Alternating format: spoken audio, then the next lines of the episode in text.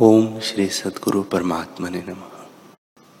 श्री योग वशिष्ठ महारामायण, प्रहलाद विचारने लगे कि पूर्व जो मेरी महादुरात्मा नीच अवस्था थी, उसको स्मरण करके अब मैं हंसता हूँ कि कौन था और क्या जानता था। हे मेरे आत्मा, मैं उस पद को प्राप्त हुआ था जहाँ चिंता रूपी अग्नि की ज्वाला थी और दग्ध हुए जीर्ण संसार के आरंभ थे, पर अब देह रूपी नगर में स्फार रूपी परमार्थ की जय है और अब दुख ग्रहण कर नहीं सकते। जहाँ दुष्ट इंद्रिया रूपी घोड़े और मन रूपी हाथी जाता था, उस भोग रूपी शत्रु को अब चारों ओर से भक्षण किया है और निष्कंटक राजा चक्रवर्ती हुआ हूँ। तू परम सूर्य है और परम आकाश में तेरा मार्ग है। उदय अस्त से रहित तू नित्य प्रकाश रूप है और सबके भीतर बाहर प्रकाशता है। अब मैं भोगों को लीला रूप देखता हूँ। जैसे कामी कामिनी को देखे, परंतु इच्छा से रहित हो तैसे ही तू ग्रहण करता है।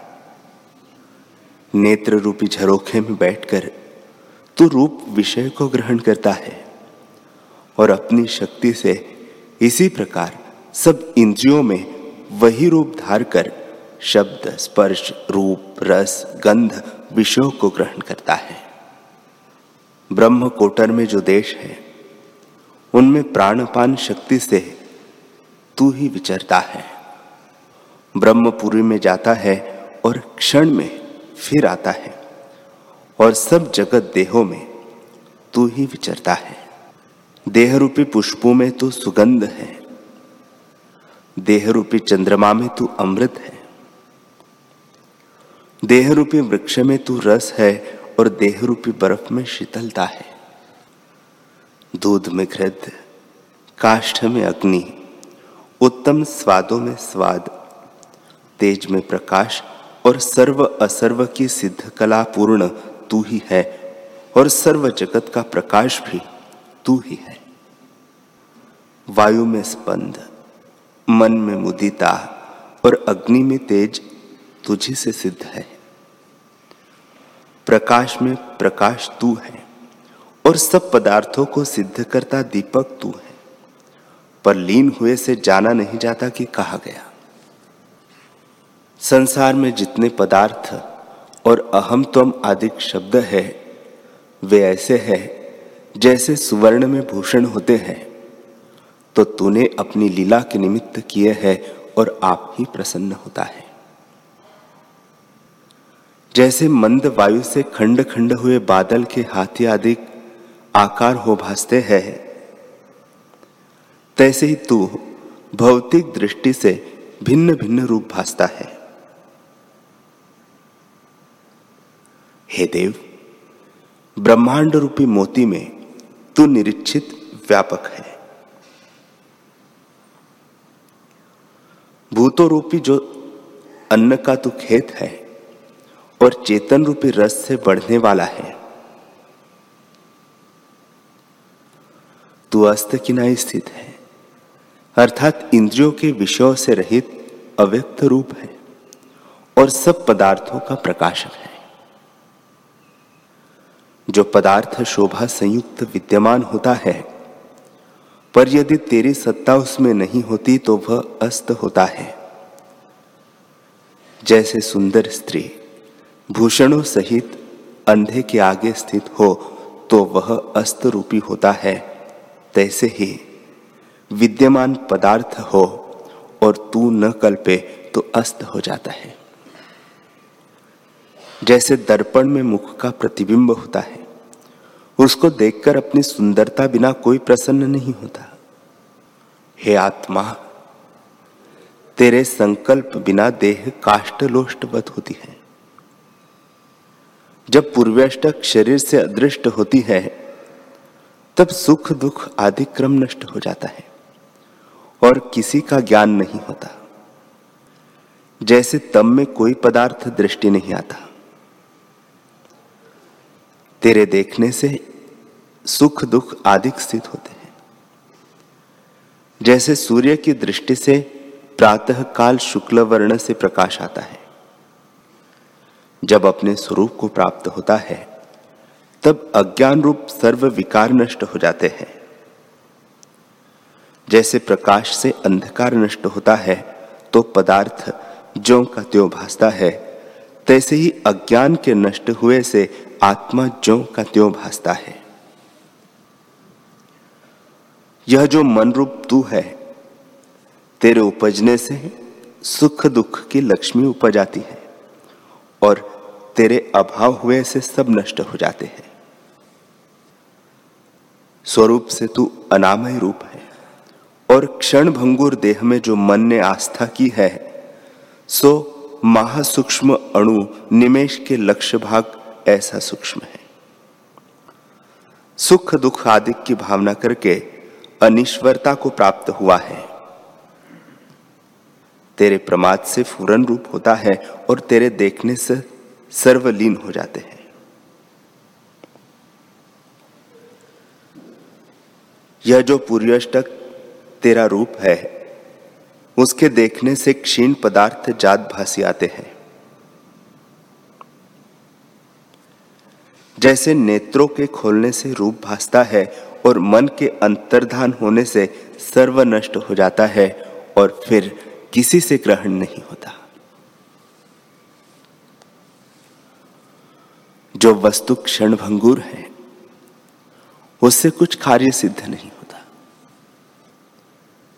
जैसे बिजली के चमकने से कोई कार्य सिद्ध नहीं होता, तैसे ही अंतर्धान होने से देह से कुछ अर्थ सिद्ध नहीं जो उपज कर तत्काल नष्ट हो जाता है, उससे क्या अर्थ सिद्ध हो? देह अधिक जड़ और नाशवंत है और सबको प्रकाशता है। वह सदा निर्विकार, सच्चिदानंद स्वरूप है। सुख दुख आदि अज्ञानी के चित्त को स्पर्श करते हैं और जिसका समचित्त है, उसको स्पर्श नहीं करते। हे देव, ये जो सुख दुख आदि अविवेक के आश्रय है, सो अविवेक नष्ट हो गया।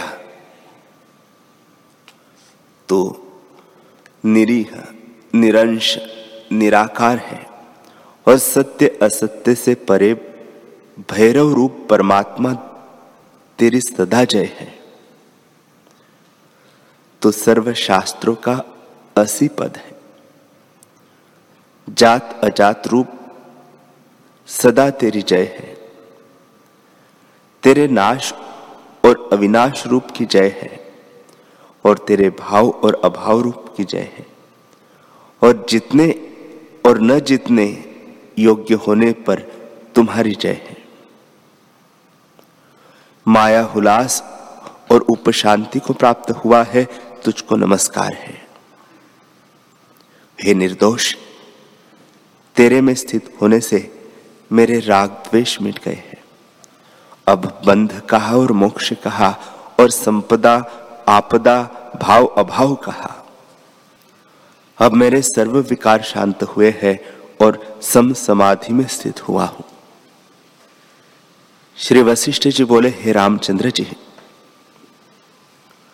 इस प्रकार चिंतन कर।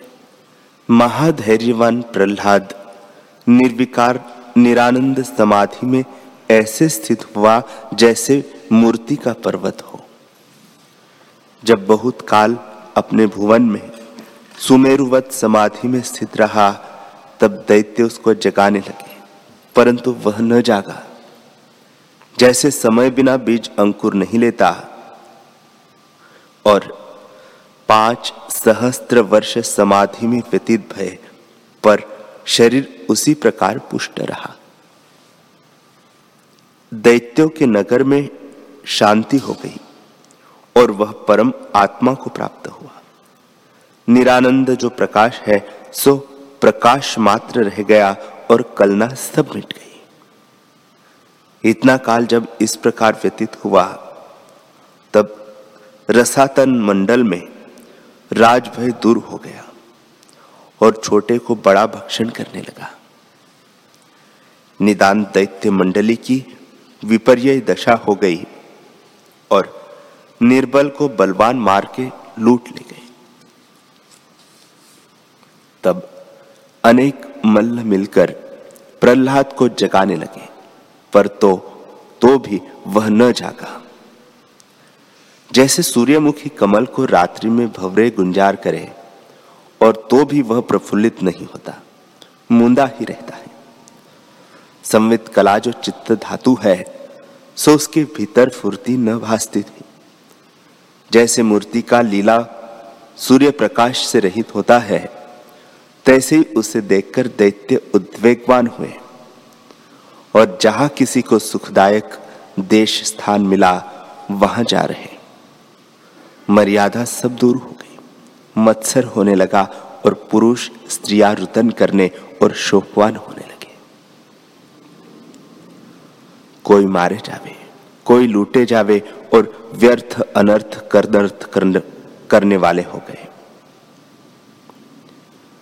सब दैत्य परायण हुए, बांधव नष्ट हो गए और उपद्रव उत्पन्न होने लगे। दिशा के मुख अग्नि रूप हो देवता आन दिखाई देने लगे और दैत्य निर्बल को बाँध ले जाने लगे।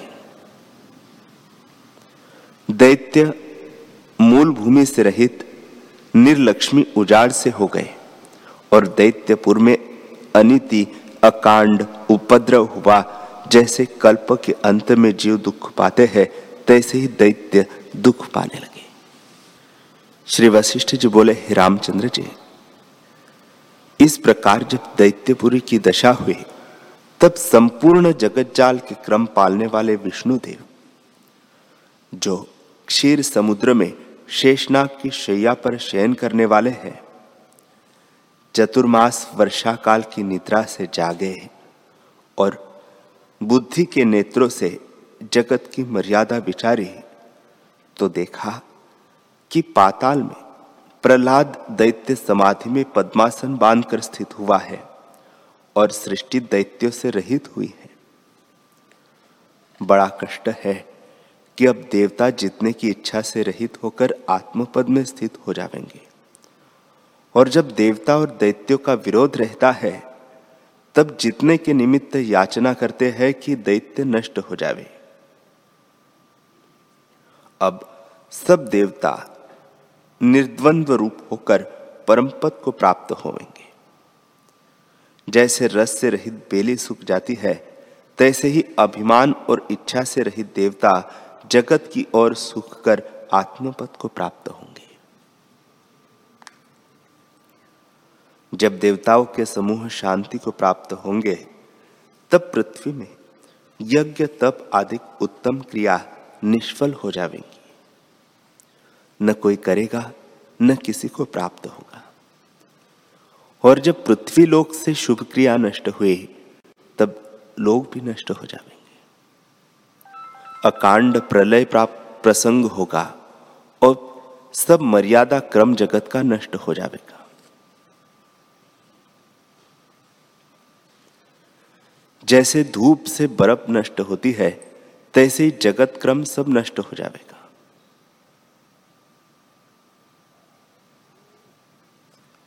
इसके नष्ट हुए भी मुझको कुछ नहीं। परंतु मैंने अपनी लीला रची है, सो सब नष्ट हो जाएगी। तब मैं भी इस शरीर को त्याग कर परम पद में स्थित होऊँगा, और अकारण ही जगत उपशम को प्राप्त होगा। इससे मैं कल्याण नहीं देखता। जो दैत्यों के उद्वेग से रहित देवता भी शांत हो जावेंगे तो तप क्रिया नष्ट हो जाएगी और जीव दुखी होकर नष्ट हो जाएँगे ऐसे में जगत कर्म को स्थापन करूँ कि परमेश्वर की नीति इसी प्रकार है। अब रसातल को जाऊँ और जगत की मर्यादा जो कि त्यो स्थापन करूँ। पर जो मैं प्रहलाद से भिन्न पाताल का राज्य करूँगा तो वह देवताओं का शत्रु होगा। इसे ऐसे भी न करूँगा। प्रहलाद का यह अंत का जन्म है और परम पावन देह है और कल्प पर्यंत रहेगी। यही ईश्वर की नीति है, सो जो की त्यों है। ऐसे मैं जाकर दैतेंद्र प्रहलाद को जगाऊ कि अब वह जाकर जीवन मुक्त हुआ है, दैत्यों का राज्य करे। जैसे मणि मल से रहित प्रतिबिंब को ग्रहण करती है। तैसे ही प्रहलाद भी इच्छा से रहित होकर प्रवर्ते। इस प्रकार सृष्टि देवता दैत्यों से संयुक्त रहेगी और परस्पर इनका द्वेष न रह, न होगा और मेरी क्रीड़ा यानी लीला अच्छी होगी। यद्यपि सृष्टि का होना न होना मुझको तुल्य है तो भी जो नीति है वह जैसे स्थित है, तैसे ही रहे। जो वस्तु भाव में तुल्य हो, उसका नाश और स्थित में प्रयत्न करना कुबुद्धि है। आकाश के हनन के यत्न के तुल्य है। श्री वशिष्ठ जी बोले, हे रामचंद्र जी, इस प्रकार चिंतन कर। सर्वात्मा विष्णुदेव अपने परिवार सहित क्षीर समुद्र से चले। जैसे मेघ घटा एकत्र होकर चले और आकर प्रहलाद के नगर को प्राप्त हुए। वह नगर, मानो दूसरा इंद्रलोक था और प्रहलाद के मंदिर में देखा कि निकट दैत्य थे, वे विष्णु जी को दूर से देखकर भाग गए। जैसे सूर्य से उल्लुक आदि भाग जावे, तब जो मुख्य दैत्य थे उनके साथ विष्णु जी ने दैत्यपुरी में प्रवेश किया। जैसे तारा संयुक्त चंद्रमा आकाश में प्रवेश करता है, तैसे ही विष्णु जी गरुड़ पर आरूढ़ हो, लक्ष्मी साथ चमर करती और अनेक ऋषि देव सहित प्रहलाद के गृह में आए।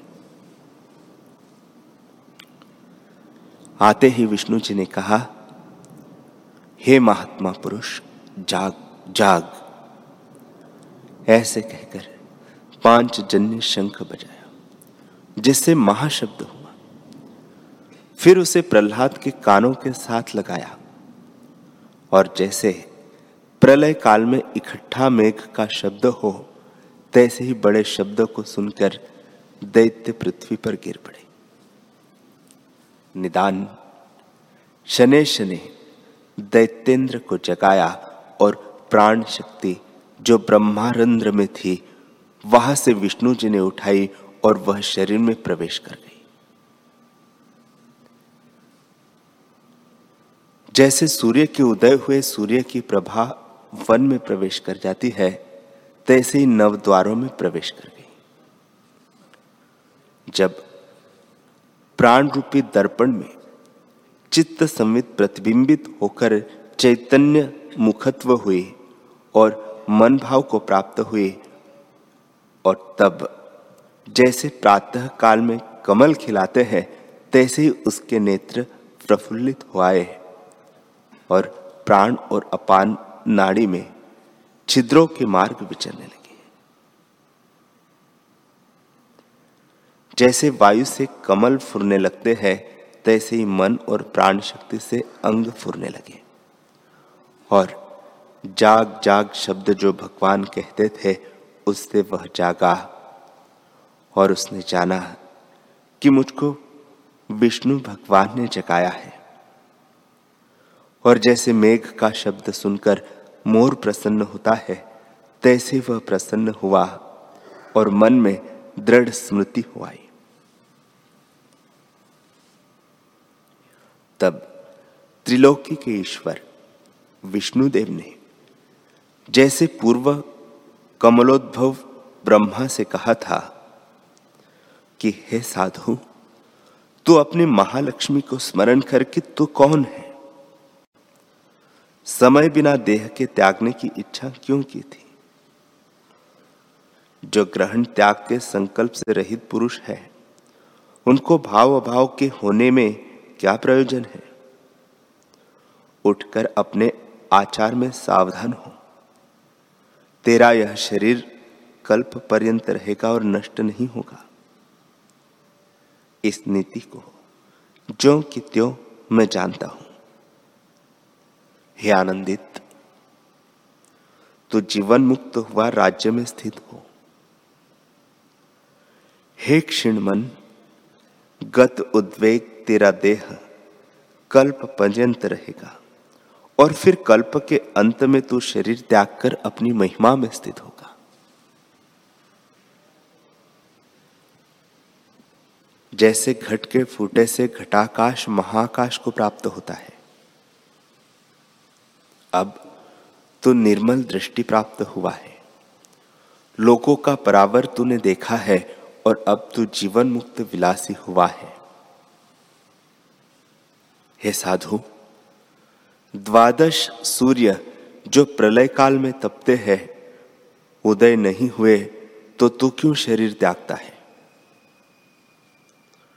उन्मत्त पवन जो त्रिलोकी की भस्म उड़ाने वाला, वह तो नहीं चला है, और देवताओं के विमान उससे नहीं गिरे तो तू क्यों व्यर्थ शरीर त्यागता है? सब लोगों के शरीर सूखे, वृक्ष की मंजीरीवत नहीं सूखे। पुष्कर मेघ और वह बिजली फुरने नहीं लगी।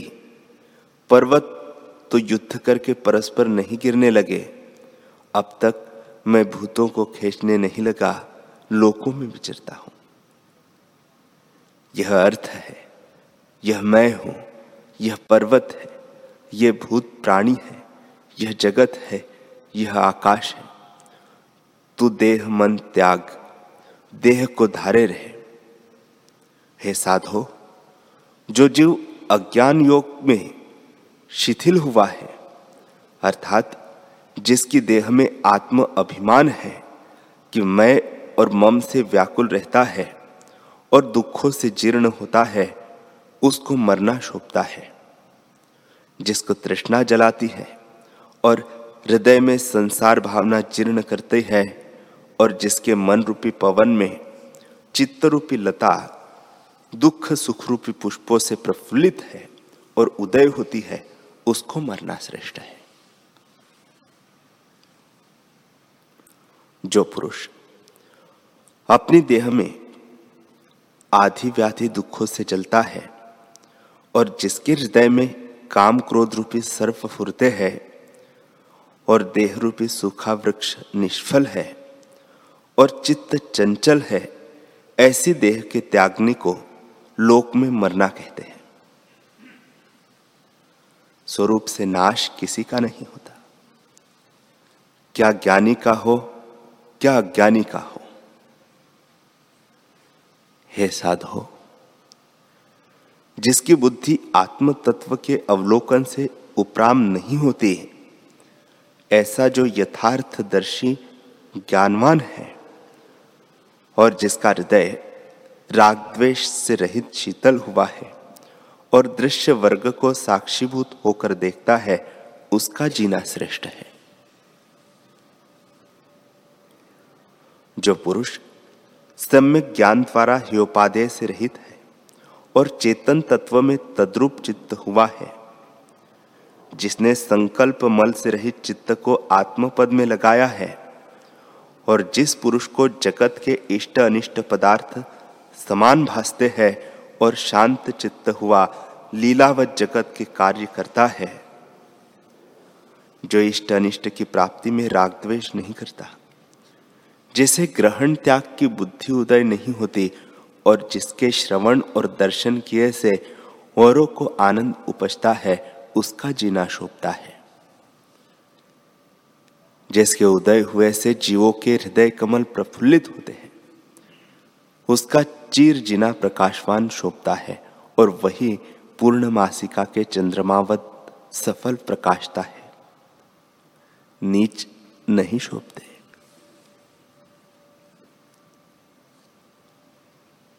श्री भगवान बोले, हे साधो, यह जो देह संयक दृष्टि आती है, उसका नाम जीना कहते हैं। और इस देह को त्याग कर और देह में प्राप्त होने का नाम मरना है। हे बुद्धिमान, इन दोनों पक्षों से अब तू मुक्त है। तुझको मरना क्या है, जीना क्या है, दोनों ब्रह्मात्र हैं।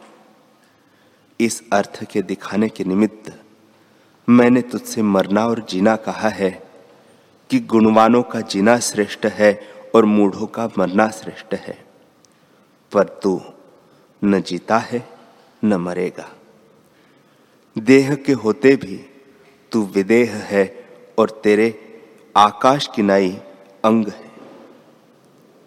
जैसे आकाश में वायु नित्य चलता है, परंतु उससे आकाश निर्लेप रहता है। तैसे ही तू देह में निर्लेप रहेगा। देह इंद्रिया मन आदि की क्रिया सब तुझसे होती है। सबका कर्ता और सत्ता देने वाला तू ही है और स्वरूप से सदा करता है। जैसे वृक्ष की ऊंचाई का कारण आकाश है, तैसे ही तेरे में कर्तव्य तू अब जागा है। तूने वस्तु जो की त्यो जानी है और तू अस्ति नास्ति सर्व का आत्मा है। यह परिचिन्न रूप जो देह है सो अज्ञानी का निश्चय है, और यह केवल दुखों का कारण है। तू तो सर्व प्रकार सर्वात्मा चेतन प्रकाश है। तेरी बुद्धि आत्मपरायण है, और तुझको देह अदेह क्या और ग्रहण और त्याग क्या? जो तत्वदर्शी पुरुष है, उनका भाव पदार्थ उदय हो अथवा लीन हो और प्रलय काल का पवन चले तो भी उसको चला नहीं सकता। और जिसका मन भाव अभाव से रहित है, यह जो पदार्थ के ऊपर पर्वत पड़े और चूर्ण हो, यह जो पर्वत के ऊपर पर्वत पड़े और चूर्ण हो और कल्प की अग्नि में जलने लगे तो भी अपने आप में स्थित है। चलायमान नहीं होता। सब भूत स्थित होवे, इकट्ठे नष्ट हो जावे, अथवा वृद्ध होवे, वह सदा अपने आप में स्थित है। इस देह के नष्ट हुए, नाश नहीं होता और विरोधी हुए, प्राप्त नहीं होता। इस देह में जो परमेश्वर आत्मा स्थित है, वह मैं हूँ। मेरा अनात्मा भ्रम नष्ट हो गया है और ग्रहण त्याग मिथ्या कल्पना उदय नहीं होती। जो विवेकी तत्ववेता है, उसका संकल्प भ्रम नष्ट हो जाता है। और जो प्रवृद्ध पुरुष है, वह सब क्रिया करता भी अकर्ता पद को प्राप्त होता है। वह सर्व अर्थों में अकर्ता, अभोक्ता रहता है और जगत के किसी पदार्थ की इच्छा नहीं करता। जब कर्तृत्व, भोक्तृत्व शांत होता है, तब आत्मपद शेष रहता है।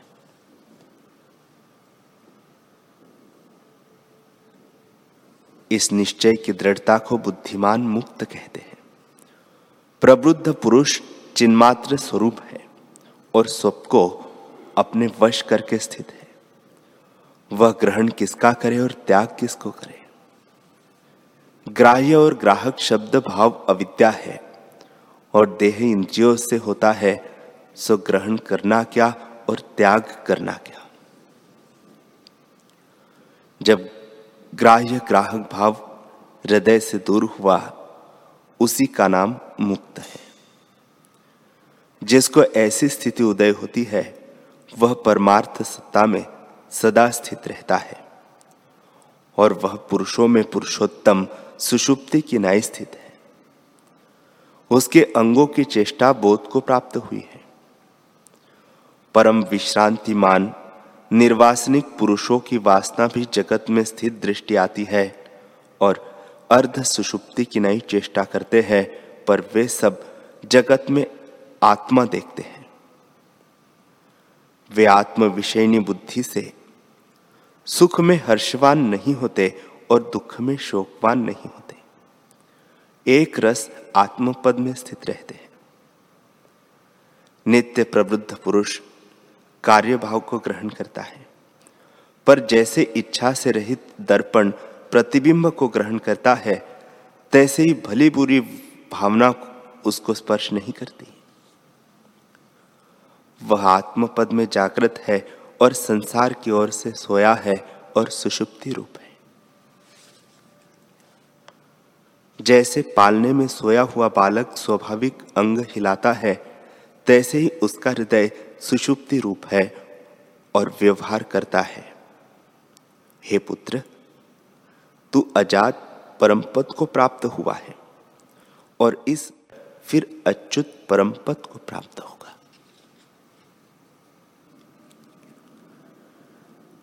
हरि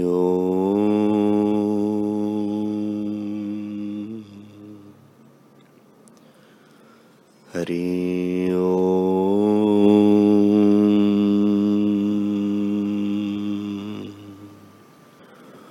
ॐ सहनाभवतु सहनौ भुनक्तु, सह वीर्यं करवावहे तेजस्विनावधीतमस्तु, मा विद्विषावहे ओम शांति शांति शांति श्री सद्गुरुदेव भगवान की